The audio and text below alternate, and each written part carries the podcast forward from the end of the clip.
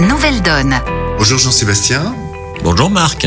Euh, ça fait 18 euh, mois maintenant que tu es DGRH d'Engie.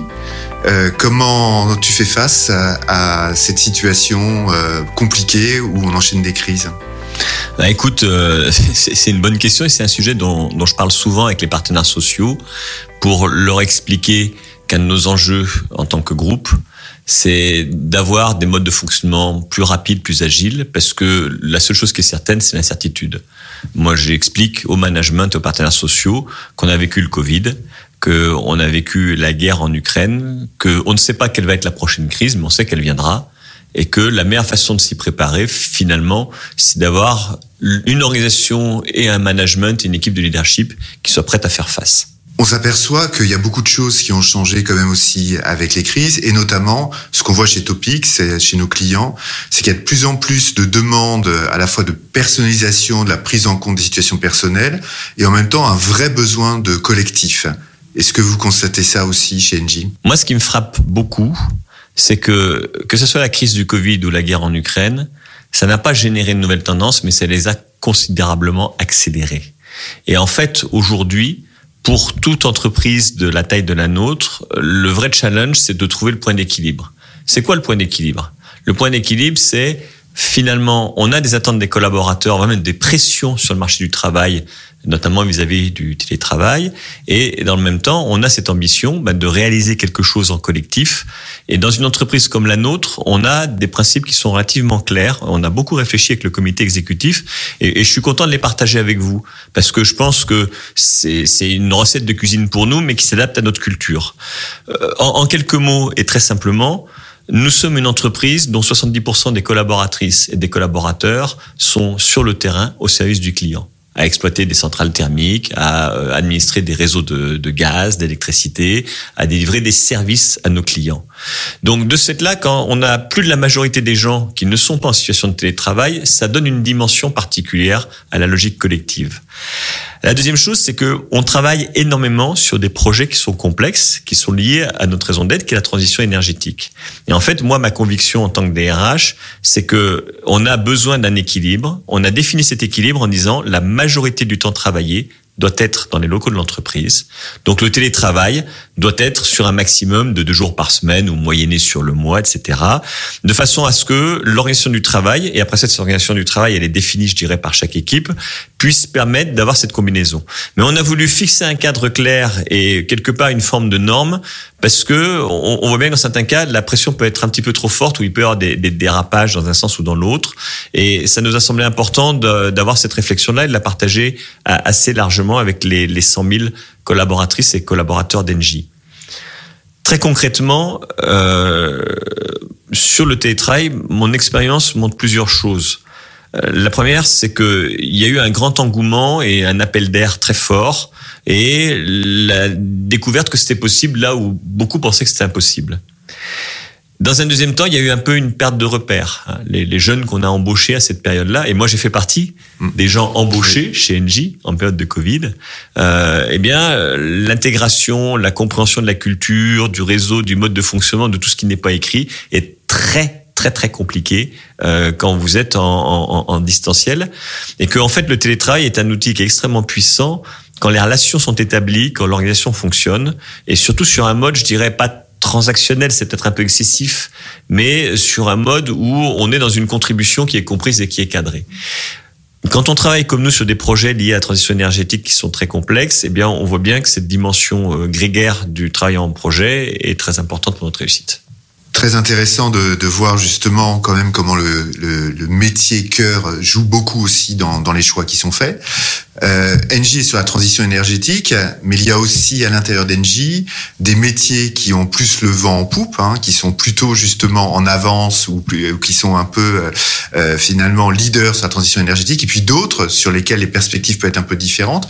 Comment vous gérez justement ces différences entre grands métiers euh, de l'entreprise? Moi, ce qui me frappe, hein, Marc, si on prend un peu de recul sur ce qu'on a un peu quelques années d'expérience et des heures de vol, euh, ce qui est vraiment frappant quand on prend un petit peu de recul, c'est de voir à quel point les enjeux de la transition énergétique et de la neutralité carbone sont passés de absent du radar à un sujet qui était plus proche du greenwashing et il faut que j'ai un plan d'action à maintenant quelque chose qui est structurant pour le business. Euh, nous chez Engie, on, on, a réalisé il y a déjà assez longtemps que quand on est un des leaders de la production euh, d'électricité, de la distribution de gaz, eh bien euh, la décarbonation de nos activités et devenir les champions de l'énergie zéro carbone, euh, c'était ça notre raison d'être et c'était aussi une question de survie. C'est-à-dire que si on continue nos activités historiques, si on avait continué nos activités historiques à base du charbon, eh bien, à un moment donné où les banques nous prêteront plus d'argent, nos clients ne nous achèteront plus rien, et les salariés et les, les candidats se détourneront de nous. Donc, on a pris un parti très offensif, qui est de dire c'est notre raison d'être. Ça a été voté dans nos statuts à plus de 98% par nos actionnaires, mais c'est réellement une boussole qui guide notre action au quotidien. Et ça guide notre action au quotidien, dans nos choix de nos investissements, dans la façon qu'on a de gérer nos développements, nos priorités. Et bien évidemment, on a une partie d'activités qui sont remises en question d'ici 2040 par cette neutralité carbone. On produit de l'électricité aujourd'hui à base de charbon, à base de gaz. Eh bien, le verdissement de ces activités ou l'arrêt de ces activités est sur notre feuille de route. Le sujet, c'est d'arriver à combiner transition énergétique et transition juste. Comment on fait eh ben, c'est par le dialogue social, c'est par l'anticipation et c'est par la transformation des compétences, parce que les compétences des personnes qui travaillent ou des organisations qui travaillent euh, sur euh, la production d'énergie euh, à base de thermique, eh bien, ce sont les compétences de base élémentaires dont on a besoin pour l'hydrogène et, euh, et pour le, notamment sur les, les projets à base de batterie. En fait, quand vous avez des compétences dans le domaine de l'électricité, de la production d'électricité, il y a des possibilités de transfert après ça, la question, c'est la volumétrie, c'est la mise en œuvre, la durée, les géographies. Mais fondamentalement, nous avons l'ambition d'avoir un accompagnement de la transition énergétique par la transition juste de façon exemplaire. Tu as mentionné le dialogue social, qui est euh, un point essentiel, j'imagine, parce que euh, c'est très important d'embarquer euh, tout le monde dans ce grand changement et surtout en période d'incertitude.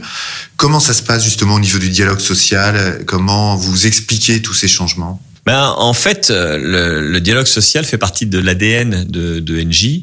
Euh, et on a un dialogue social qui a toujours été très structuré. Mes prédécesseurs ont signé des accords sociaux européens, euh, on, on est pratique. Moi, je me suis complètement inscrit euh, dans, dans, cette ligne, dans cette trace, dans cette tradition, et voire même j'ai cherché à la renforcer par plus de transparence, euh, par euh, un discours de vérité. Ça veut dire quoi? Ça veut dire, ben, quand on le sait, on le dit. Quand on ne sait pas, on dit pourquoi on le sait pas, mais on explique pourquoi. Euh, trop souvent, je trouve que les, les directions des ressources humaines euh, n'osent pas dire quand elles ne savent pas. Et, et, moi, je considère, j'ai toujours considéré que le fait de dire, écoutez, ça c'est un vrai sujet, mais on le sait pas. Par contre, à telle date, on aura une idée, ou de telle façon, on va traiter le problème. Euh, quand on me pose la question de l'impact sur l'emploi de la transition énergétique, je dis, bah écoutez, moi je ne sais pas, parce que ça va dépendre de la façon dont on va faire soit la transition, soit la reconversion, soit l'arrêt de nos activités. Par contre, ce que je sais, c'est comment on va le faire. Et, c'est ce type de discours-là et ce type de message euh, qui, à mon avis, est important, mais que ce soit par rapport aux partenaires sociaux ou euh, par rapport euh, au management ou, au personnel.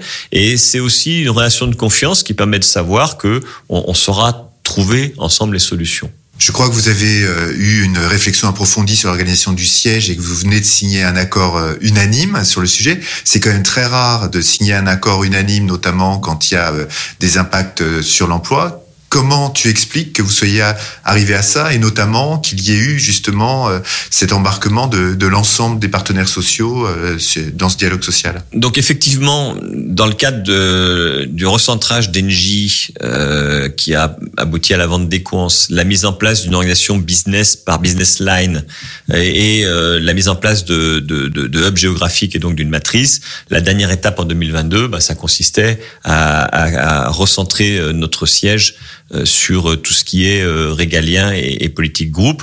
Ça aboutit effectivement à, des suppressions d'emplois ou à des redéploiements d'emplois. Euh, en fait, c'est un sujet sur lequel on a dit dès 2021 qu'on aurait à le traiter en 2022. Dès l'été 2022, on a commencé à mettre en place, dans le cadre de nos accords sociaux européens, euh, des étapes de, de diagnostic social, c'est-à-dire des étapes où très en amont, alors que le projet n'est pas abouti, alors que nous-mêmes nous ne savons pas exactement où nous voulons aller, eh bien, on commence à poser les grandes bornes de notre réflexion et des problématiques et des conséquences sociales que ça peut avoir. C'est-à-dire que c'est là où il y a un peu une confiance à lâcher prise, parce que normalement dans notre culture euh, sociale euh, française, judéo-chrétienne, comme on veut, euh, ben on attend d'avoir bouclé le machin. Et puis une fois qu'on sait exactement où on va, eh bien on commence à lancer une procédure, une pré-procédure. Ben, nous, on a travaillé en simultané sur le diagnostic social et sur le projet d'organisation et sur l'accompagnement social, qui fait que d'ailleurs quand on avait des, des retours des partenaires sociaux dans ces discussions-là, en cadre, dans un cadre de confiance, parce qu'il n'y avait pas de fuite, hein, eh bien, ça nous permettait d'intégrer ça dans nos réflexions. Et puis, à la rentrée après les vacances d'été, on est rentré dans une dimension plus opérationnelle. On a dit, écoutez, voilà, maintenant, on a un peu plus la granularité et l'impact sur l'emploi. Et on a obtenu, euh, dans le cadre de la relation de confiance qui est la nôtre, bah, d'une part un accord de méthode, et puis on a entamé euh, six rounds de négociations sur un, un protocole, euh, sur un accord social d'accompagnement dans le cadre de cette restructuration qu'on a signé avant même d'avoir engagé la procédure d'information-consultation. Et en fait, ce que je pense, c'est que le, le, le fait d'avoir cette relation de confiance, qui se mérite, hein, euh, j'ai coutume de dire, il n'y a pas d'amour, il y a que des preuves d'amour. Euh, le fait de leur avoir dit, écoutez, nous, on va jouer ce jeu-là avec vous. Euh, mais la contrepartie, c'est bah, vous ne communiquez pas aux salariés des choses qu'on n'aura peut-être pas, même pas communiqué au management. Euh, donc, euh, on s'autorise nous à s'exposer et avancer un petit peu nu dans la négociation, mais eux quelque part prennent des risques en discutant avec nous sur des sujets sur lesquels ils sont pas forcément convaincus et alignés. Eh bien, on a co-construit cet accord-là. La réalité de la signature par les quatre organisations syndicales, euh, c'est que quand ils ont consulté leur mandant, eh ben leur mandant était unanime pour dire que c'était un bon accord et pas à cause de mesures généreuses, mais à cause de mesures pertinentes. Passionnant, c'est le fait d'avoir justement ce dialogue transparent. Pour finir, en tant que DRH dans cette période euh, justement avec beaucoup d'incertitudes, est-ce que tu penses que la fonction RH a un rôle particulier à jouer, surtout par rapport aux années précédentes? Est-ce que tu penses que le rôle du DRH euh, est amené à changer, se transformer ou à prendre plus d'importance, euh, avoir un rôle un peu différent? C'est pas une question simple parce que on, on a vu pendant le Covid, euh, eh bien, il y a tout d'un coup des entreprises la fonction RH a été sur le devant de la scène parce que euh, les DRH étaient les seuls à pouvoir trouver des solutions en termes de communication, en termes de pilotage social, ou en termes de, de, de gestion de l'emploi. Et, et, donc, bizarrement, il y a eu, il y a eu un petit coup de projecteur. C'est un peu comme pendant le Covid, hein, les, les, gars en première ligne. Et puis après ça, le, le, le réel est, est, revenu euh, rapidement à, à, la surface. Euh, je pense qu'il faut, il faut, il faut être réaliste et ambitieux. Nous, les DRH, on n'est pas le sel de la terre. Hein. On est un des éléments, un des rouages au sens noble du terme d'une belle machine qui s'appelle l'entreprise. Euh, donc il faut savoir que on a un rôle qui est fondamental parce que si on n'est pas dans l'excellence, ben, le reste de l'organisation fonctionne pas. Mais en même temps, euh, si les autres sont pas là, ben, nous on sert à rien. Hein, voilà, c'est juste pour faire un petit peu de bon sens paysan. Moi, moi, je pense que on, on parlait des crises hein, tout à l'heure. Tu, en ton introduction, tu parlais des crises. Je pense qu'on on, on va être amené à gérer. On, on ne va faire que gérer les transitions. On va faire que gérer les transitions. Les transitions entre un, un modèle sociétal à un autre, euh, avec les enjeux démographiques, avec les enjeux de l'immigration, les enjeux énergétiques, les changements de business model, donc le partage de la valeur, le partage de la valeur euh, les, les, perspectives qu'on peut donner en, en termes d'emploi, euh, le, la régionalisation des, des, des chaînes d'approvisionnement avec les fournisseurs, euh, la frontière, voilà, l'engagement des salariés, la compréhension, les compétences, etc. Bah, c'est des trucs qu'on fait depuis la naissance de la fonction RH. Hein. Euh, la seule chose, c'est que c'est peut-être plus compliqué à, à prévoir et que les dimensions sur lesquelles on a travaillé sont des dimensions qui sont de plus en plus complexes sociétale, sociale, humaine, environnementale, qui fait qu'en fait aujourd'hui dans la fonction RH, eh bien la, la, la, compétence de communication, de stakeholder management, hein, pour prendre un anglicisme, hein, de gestion des parties prenantes. Bah avant, on gérait une partie prenante qui était le partenaire social. Bah, aujourd'hui, moi, je suis de plus en plus impliqué par rapport aux agences de notation, par rapport au comité de parties prenantes, par rapport aux investisseurs, parce que le sujet social, sociétal, la transition juste, eh bien, ça devient un sujet qui est pris en compte euh, par notre environnement. Et donc, en fait, euh, finalement, avant la, la, la, direction générale, eh ben, elle, elle, elle, gère son business, le profit ses actionnaires, et on, on se rend compte que le, le, sujet est plus global et plus complexe que ça. Donc, le, pour répondre de façon simple à ta question, je pense que le rôle du DRH euh, il évolue de plus en plus vers cette prise en compte des parties prenantes et cette capacité à euh, travailler à cet alignement interne et externe euh, dans le but de permettre à l'entreprise d'atteindre ses objectifs. Ben, merci beaucoup Jean-Sébastien et puis bonne continuation dans cette transition juste. Eh ben à très bientôt et merci à toutes et à tous. Nouvelle donne.